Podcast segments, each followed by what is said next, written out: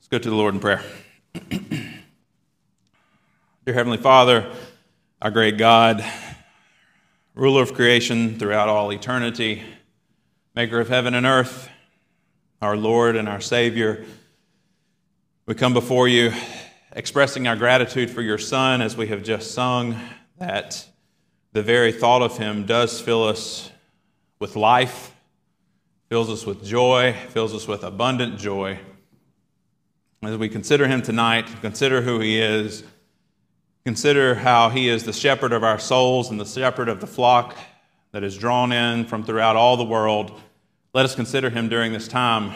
Let us think of nothing else. Let us not have our concerns be on worldly things.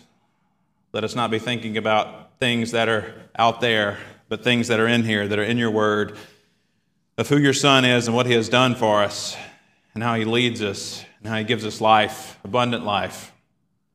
Lord, let us consider each other. Let us lift each other up to good works and encourage each other. Let us leave here on this night eager to go out into the world and to, to spread your joy and to spread your light throughout the, to those who, who do not know you those who have a gloomy shadow cast amongst them, those who trudge about through life without joy or with empty joy, joy that is not full, joy that is fleeting. Lord, Lord, let us let us live lives that are manifestations of the grace that you have bestowed upon us.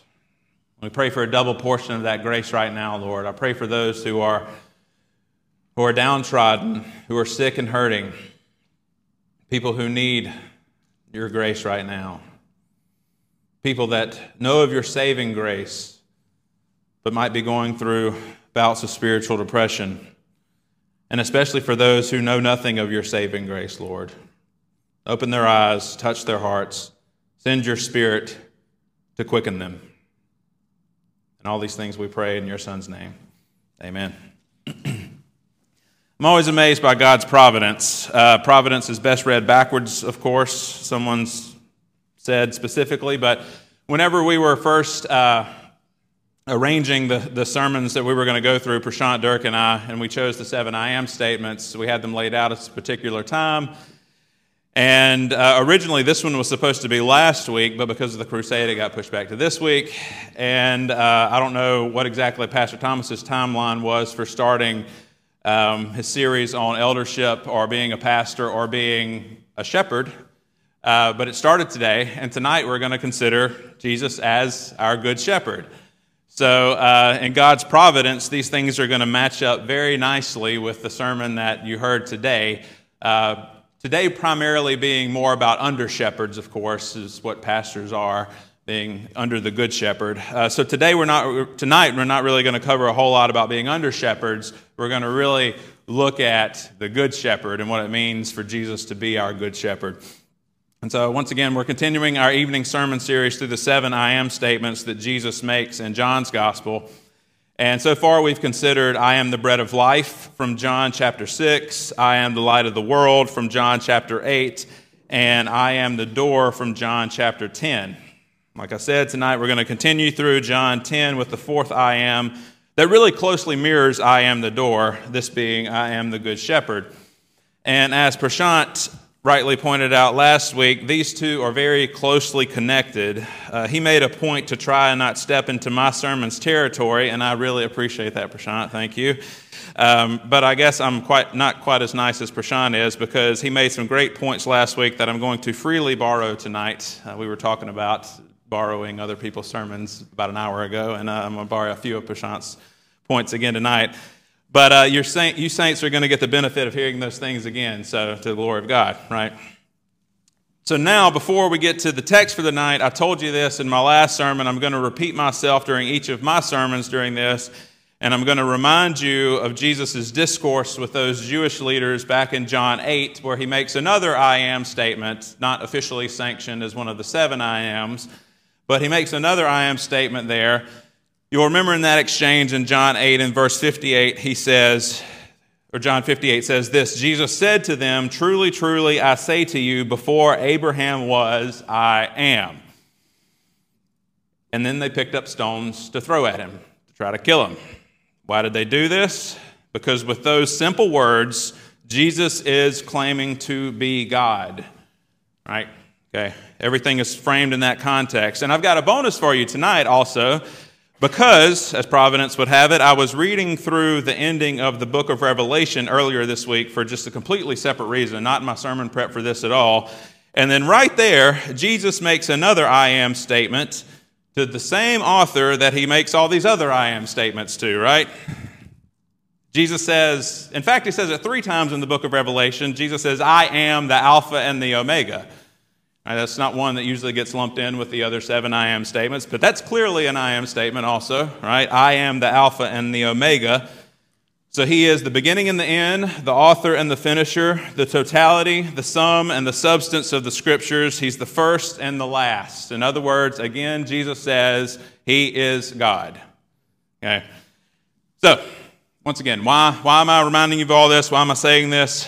Because I want you to remember that Jesus' I am statements have to be viewed in the light of the fact that he is fully God. All of his I am statements, they all have some sort of mediatorial aspects to them.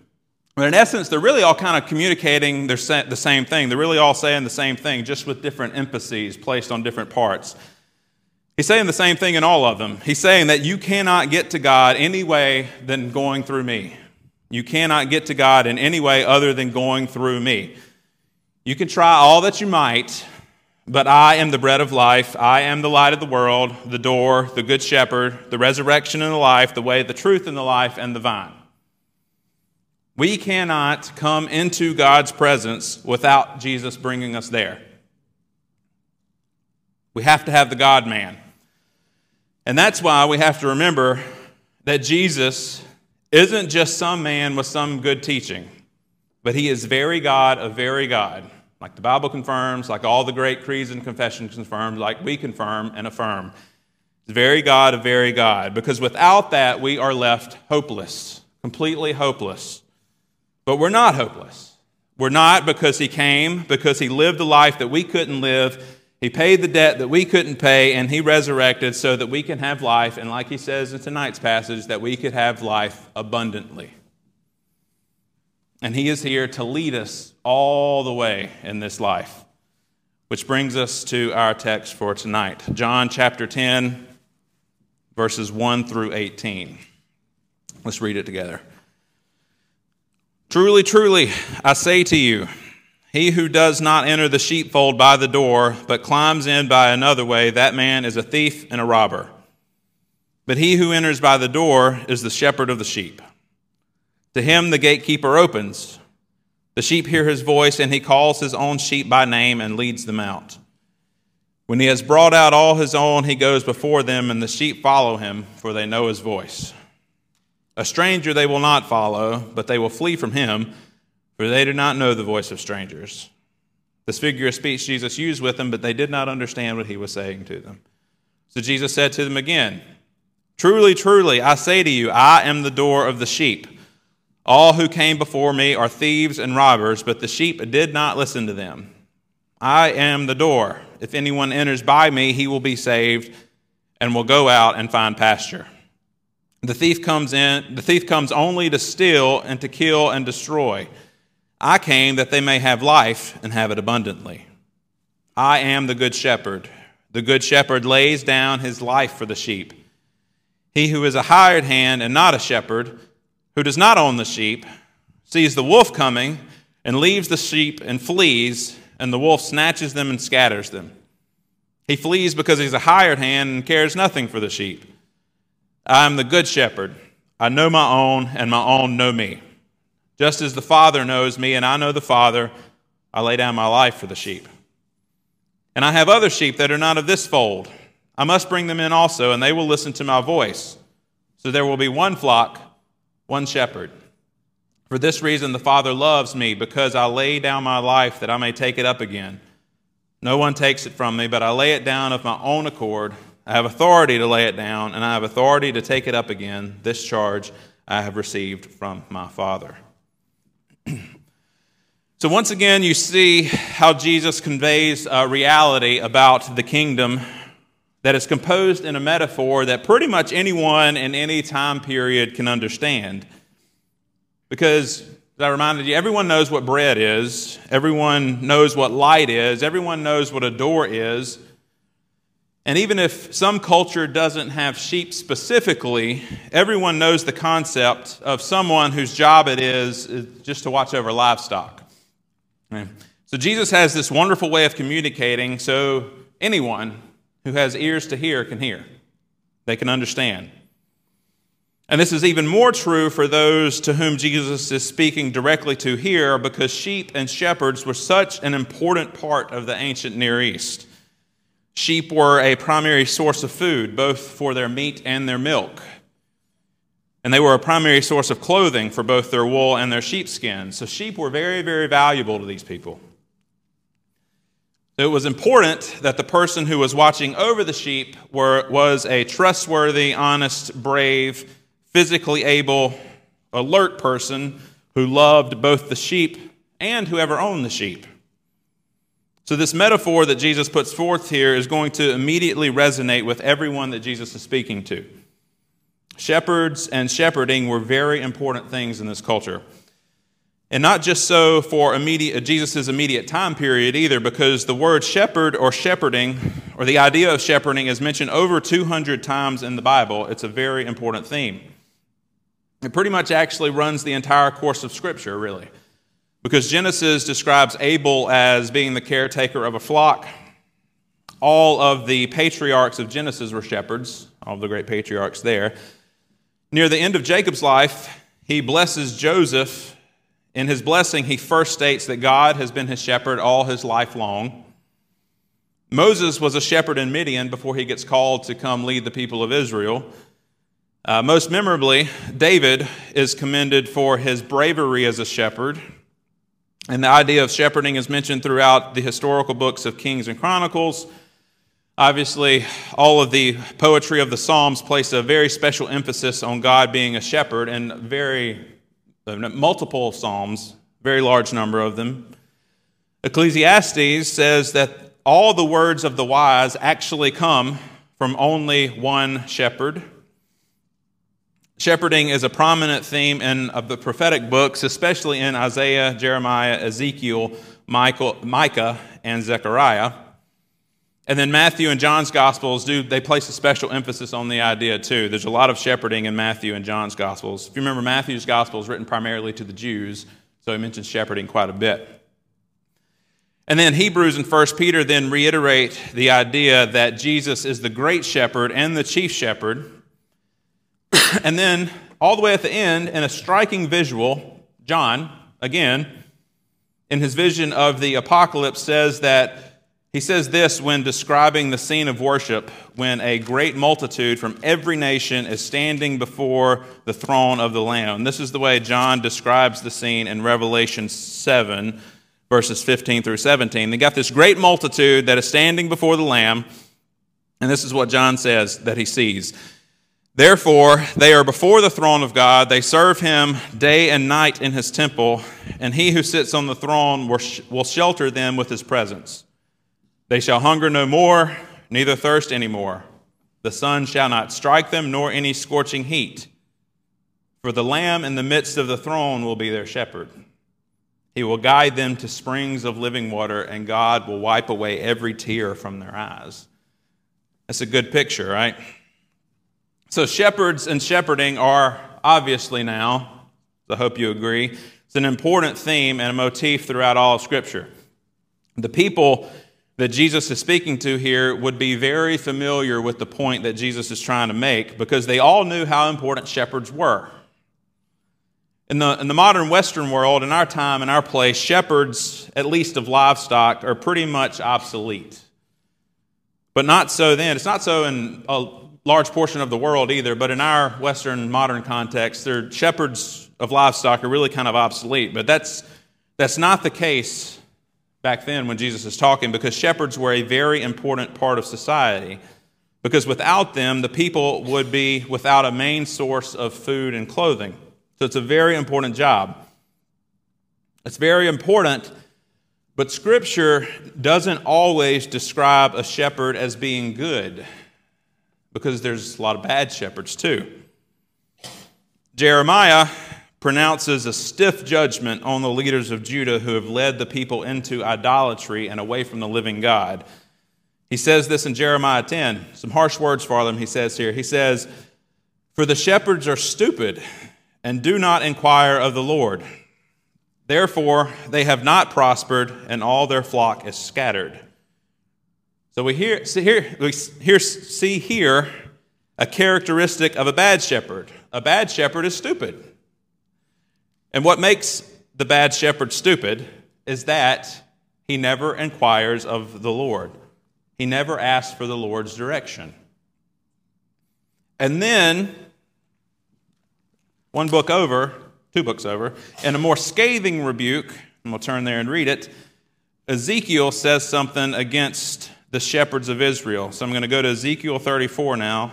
Welcome to turn there with me. I'll read it if you don't don't want to. But in Ezekiel 34, this is what he says in his scathing rebuke of the shepherds of Israel in verses 1 through 10. The word of the Lord came to me, Son of man, prophesy against the shepherds of Israel. Prophesy and say to them, even to the shepherds, Thus said the Lord God, Ah, shepherds of Israel who have been feeding yourselves, should not shepherds feed the sheep? You eat the fat, you clothe yourselves with the wool, you slaughter the fat ones, but you do not feed the sheep. The weak you have not strengthened, the sick you have not healed, the injured you have not bound up, the strayed you have not brought back, the lost ones you have not sought, and with force and harshness you have ruled them. So they were scattered because there was no shepherd, and they became food for all the wild beasts. My sheep were scattered. They wandered all over the mountains and on every high hill. My sheep were scattered all over the face of the earth with none to search for them. Therefore, you shepherds, hear the word of the Lord. As I live, declares the Lord God, surely because my sheep have become a prey and my sheep have become food for all the wild beasts, since there was no shepherd, and because my shepherds have not searched for my sheep, but the shepherds have fed themselves and have not fed my sheep. Therefore, you shepherds, hear the word of the Lord. Thus says the Lord God Behold, I am against the shepherds, and I will require my sheep at their hand and put a stop to their feeding the sheep. No longer shall the shepherds feed themselves. I will rescue my sheep from their mouths, that they may not be food for them. Ouch. So, what are the characteristics of these bad shepherds? One is that they only care for themselves, they don't care for the sheep.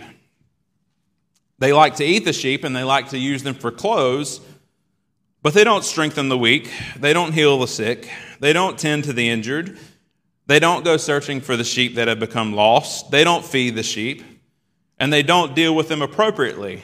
They deal with them harsh. They are harsh with the sheep. So obviously, Ezekiel is not talking about literal sheep here.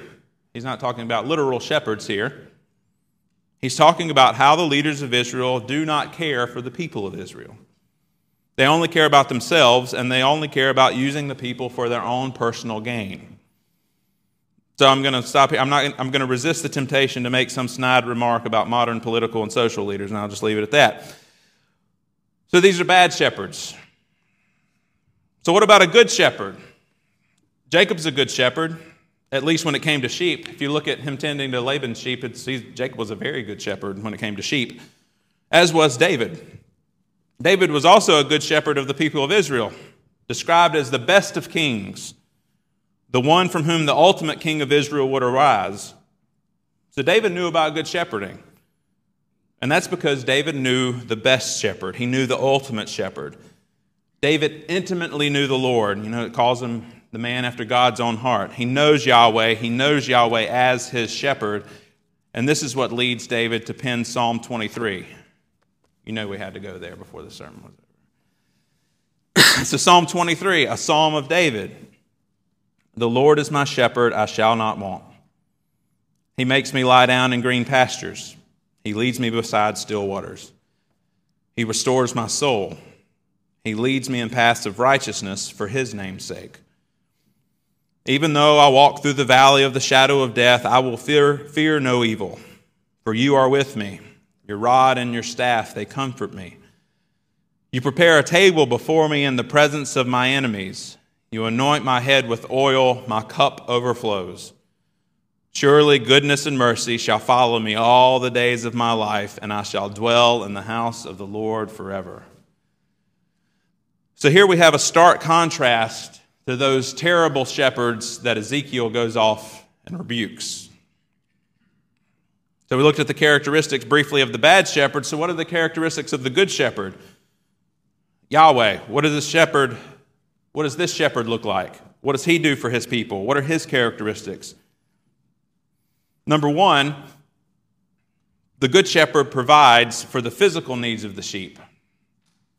They will not want for anything that they actually need. They have an abundant food source, they have an abundant water source, they have a safe and lush place to sleep.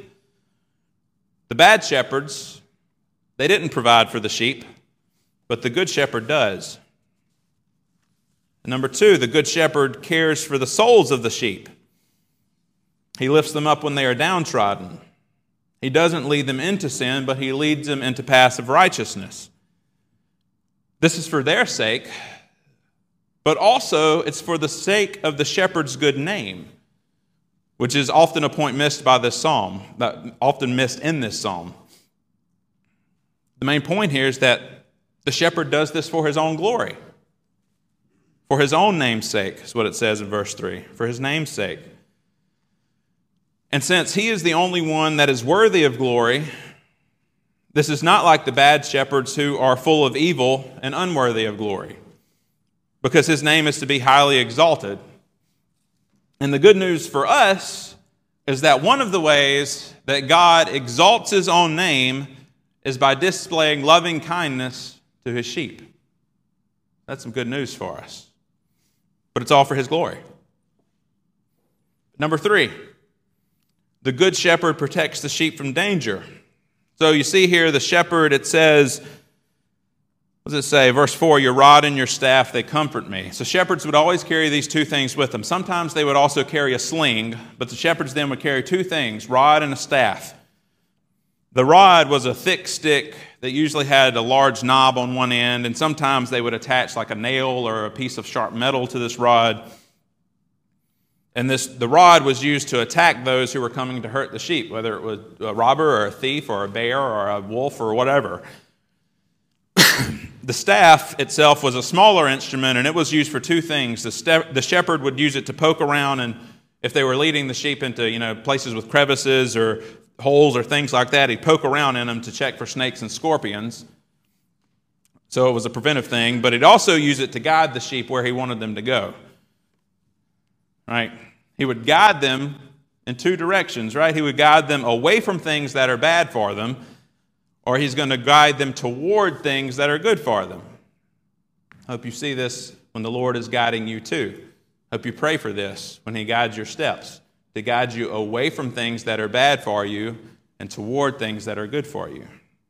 This is why the rod and the staff comforts the sheep. So when the sheep see the rod and the staff, they know that these are for their protection and their benefit and not for their restriction and their harm. Number four, the good shepherd not only protects the sheep from enemies, he gives them a feast while the enemies look on. My enemies look on with envy and rage. And during the feast, the sheep are well aware of how blessed they are. So, because of this, their souls are bursting with joy, not specifically because of the feast. That's nice. Because the presence of the shepherd is there while they're feasting. That's why they're bursting with joy. And number five, Lastly, this one's a bit surprising actually. The shepherd allows the sheep to live in his house with him. So I don't care how much you love a group of livestock, you don't love them enough to let them live in your house. Isn't that right, prices? Huh? You don't love them enough to let them live in your house. But God does. Because of his goodness and his mercy, he allows us to dwell in his presence.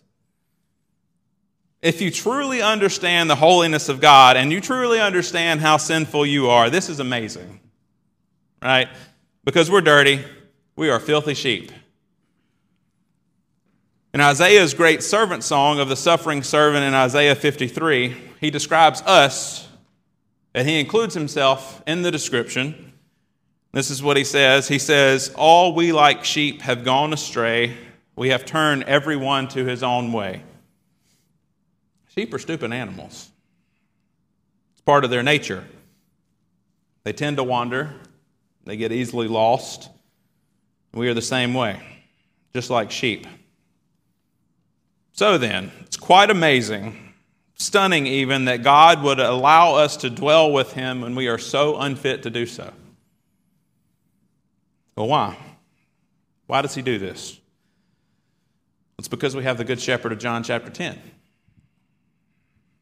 Because He's the one who can bring us into the presence of God. Because we've read both of these right now, I hope you can see that Jesus is again identifying himself as God and describing himself as the Good Shepherd. Because Jesus knows Psalm 23. He does.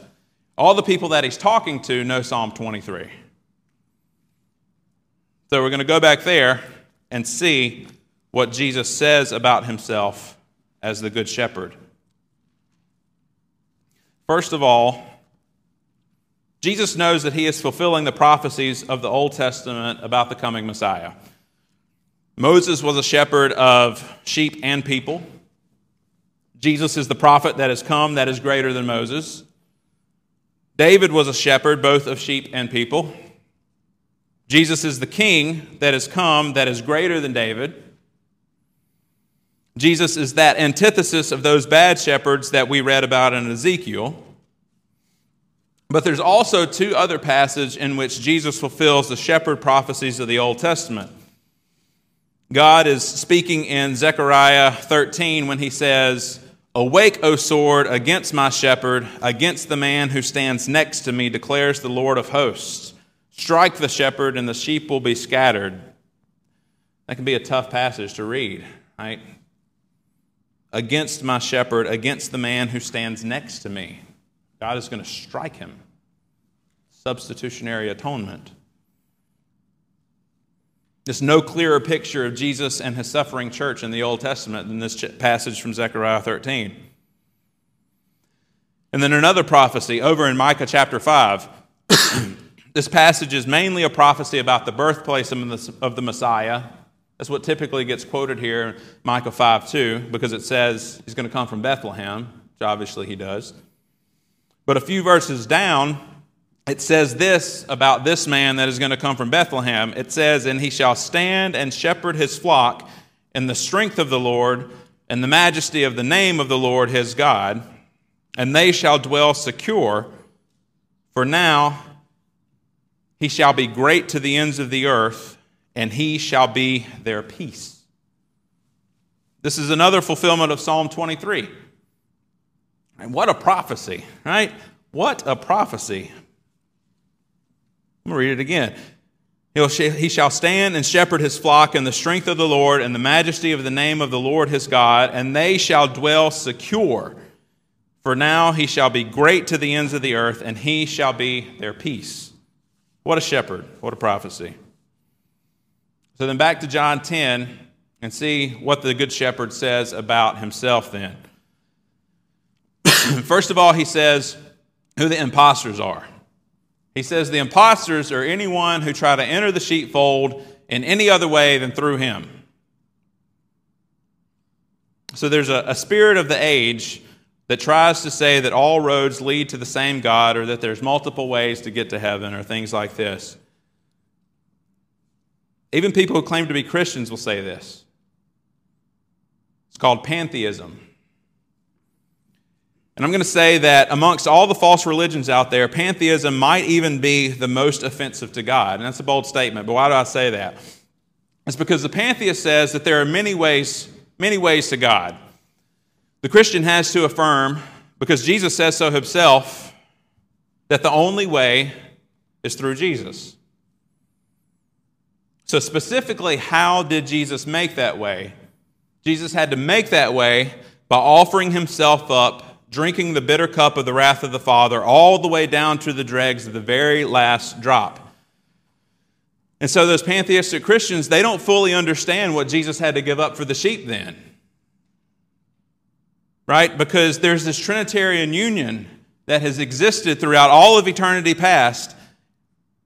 And this is broken during those dark moments on Calvary when Jesus assumes the wrath of God in our place.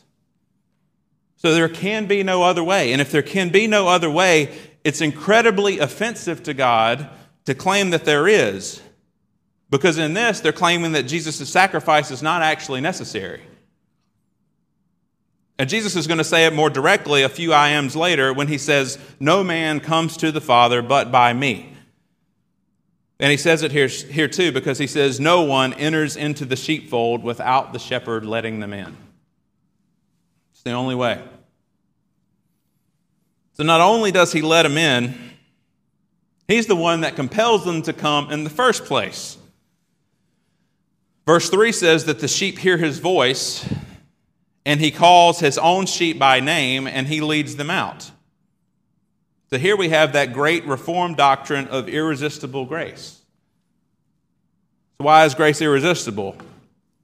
Because only the sheep enter the sheepfold, and they enter the sheepfold by following the shepherd, and they follow the shepherd by hearing his voice.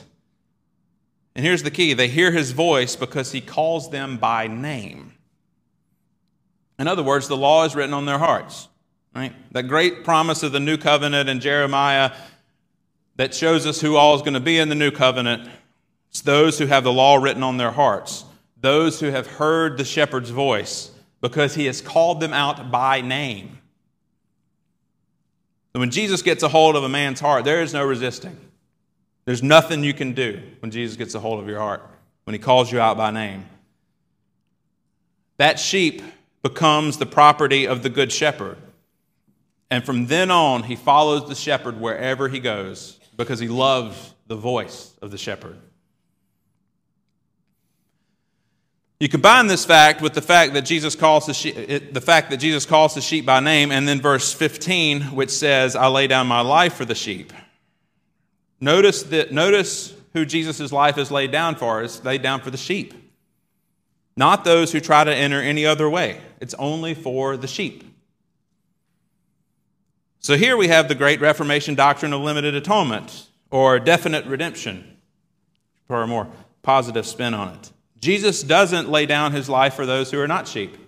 He simply states this here. The intruders do not get the privilege of that. Also, the call to come into the sheepfold isn't just some generic call to all men because Jesus calls them in by name. Jesus knows his own and his own know him. This is, this is more than just some, some mental grasp of knowing Jesus and knowing who he is and knowing that he might be a great man. No, to say that God knows a person means that God has placed a gracious, redemptive commitment to that individual. He truly knows them.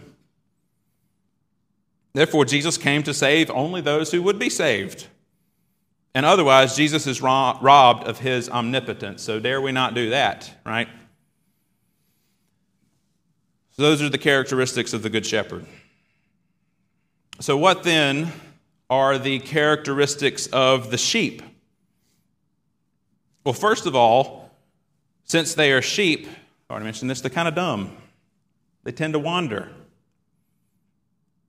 But what draws them back? Draws them back. It's the voice of the shepherd. They know the voice of the shepherd. That's the most important characteristic of the sheep. Jesus says it multiple times here. The sheep don't listen to the voice of a stranger. They know the shepherd, and they know him by his voice. So you see this as a point Prashant made last week. You see the importance of being saturated with the Word of God. You know, every page, every page of this book speaks about Jesus, and it's spoken from Jesus. So that's the way we know Jesus' voice by reading this. This is the way that the sheep know the voice of the Good Shepherd.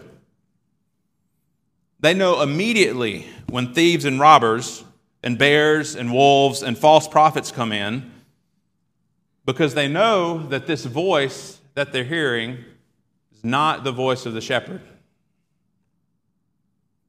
They know the Word of God so well that they can spot something that does not agree with the clearly revealed things of Scripture. They can identify.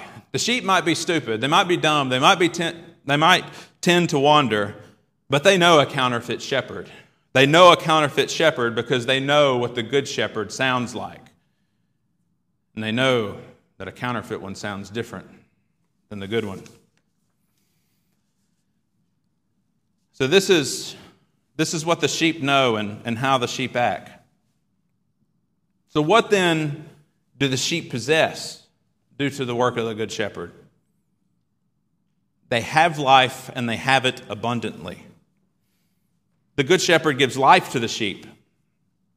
And not only just life, this is a quote from one of my study Bibles. It says, Jesus calls his followers not to a gloomy, lifeless, miserable existence that, squ- miserable existence that squashes human potential, but to a rich, full, joyful life, one overflowing with meaningful activities under the personal favor and blessing of God and in continual fellowship with his people. So, our joy sometimes, maybe a lot of the time, our joy is not displayed enough. We sometimes seem to, to draw back from, from showing the rest of the world how good God is to us, how He has blessed us with a life that, that has meaning, how we are not just some specks of stardust that are wandering about aimlessly until we die, and that none of this means anything at all.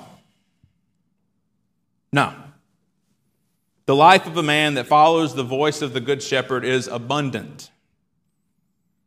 So when we leave here, let's be sure to show the world the joy of our salvation. Let's be sure to show the world that our relationships actually have meaning, that none of it's by accident, but they mean something. Let's be sure to show the world that we can truly enjoy our blessings. We can show them that we can even truly enjoy our material blessings. We can truly enjoy them because we value the gift giver more than we value the gifts. We show them that we love the Good Shepherd more than the lush pastures that he leads us to. So then, that is what the sheep possess life, abundant life. So, briefly, who are the sheep then? The sheep are any who hear and listen to the shepherd's voice. Jesus almost goes out of his way in verse 16 to explain that salvation is not just for the Jews. It's almost just an interjection into there. He's discoursing about something else completely. Because remember, he's speaking to Jews here, but he says that he has other sheep that are not of this fold that he must bring in. So, in light of current events in the world, pay special attention to the end of verse 16, because it says, There will be one flock, one shepherd. So, this is a foundational question that is really the divide between dispensationalists and those of us who hold to covenant theology. The question is Is the church the true Israel? Or are there two distinct peoples of God, Israel and then the church? That's the foundational question that separates these two things. Well, if you believe that the only way to the Father is through Jesus, the Good Shepherd, the one shepherd, then verse 16 really has to affirm that there's only one flock also. So the church is the true Israel. One flock, Jews and Gentiles together under the care of one shepherd. This obviously has to be developed much further, but that's going to require a completely separate sermon, so we'll leave that to another time. But as a point that it's just it's too obvious right there that I have to point out. One shepherd, one flock. So, all this that I've talked about, that we possess abundant life, that we have this, that the sheep hear the voice of the shepherd, why do we even care? Why do the sheep trust the voice of the shepherd? Why do we have life? Why do we have it abundantly? Why do every tribe and nation and tongue gather to the voice of the shepherd? Well, what's why? What's the big point here? Well, it's because I skipped over one of the things that the shepherd says that he does or that he will do. The good shepherd lays down his life for the sheep. This is obviously an important point that Jesus is trying to convey here because he says this phrase five times in the span of eight verses. He lays down his life for the sheep. He was willing to offer himself. No one took it from him, it was laid down under his own authority. This was the plan from eternity past. This is part of the covenant of grace.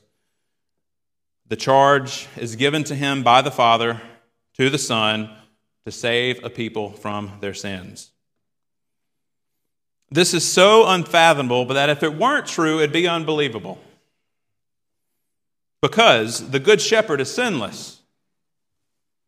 In 2 Samuel 24, one of the be- other best shepherds we have, David, David commits a great sin in 2 Samuel 24 by taking an unsanctioned census.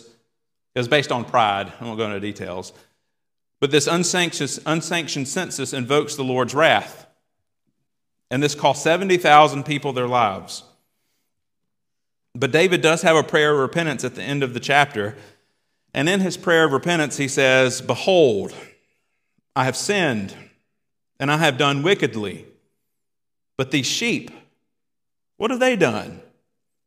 Please let your hand be against me and my father's house. But there's this great reversal of this in the Gospel of John. Because where David is, is sinful, he even says so I have sinned. The son of David is sinless. And the sheep of the son of David, what evil have they not done?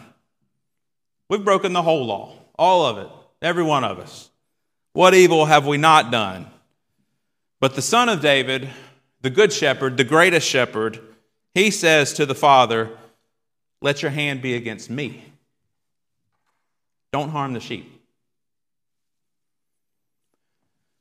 So earlier in the sermon, I quoted a verse from Isaiah's Song of the Suffering Servant from Isaiah 53. Well, actually, if you know anything about Isaiah 53 or you know that verse particular, only quoted half of a verse. I didn't finish it. Here's what I said I said, All we like sheep have gone astray. We have turned everyone to his own way. That's bad news. That is the bad news. Because we are all sinners, we're going our own way. But here's the good news. Here's the gospel presented in Isaiah. the rest of the verse and the Lord has laid on him the iniquity of us all. Now, if that doesn't give you abundant joy and if that doesn't give you abundant life, I don't know what will. If that verse does not stir your heart, you are a dead man. I promise you. The Lord has laid on him the iniquity of us all. Even though we are like sheep, we turn everyone to his own way. Or what about from 1 Peter? It says, I'm talking about Jesus, He Himself bore our sins in His body on the tree, that we might die to sin and live to righteousness. By His wounds you have been healed. For you were straying like sheep, but you have returned to the shepherd and overseer of your souls. So, in closing, saints, go forth Go forth this week in abundant life, living to righteousness, dying to sin, looking to the one who has given himself in the place of your iniquities. Go forth listening to the voice of the Good Shepherd. Let's pray.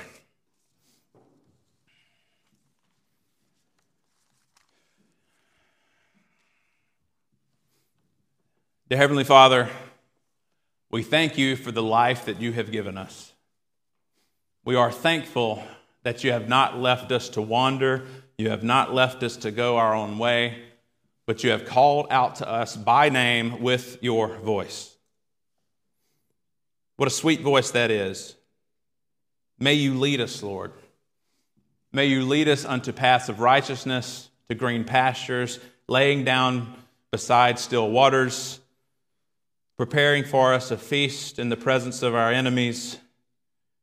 We thank you for your blessings on us, Lord. Most of all, for the salvation that you have offered by laying down your life and letting us dwell in your house.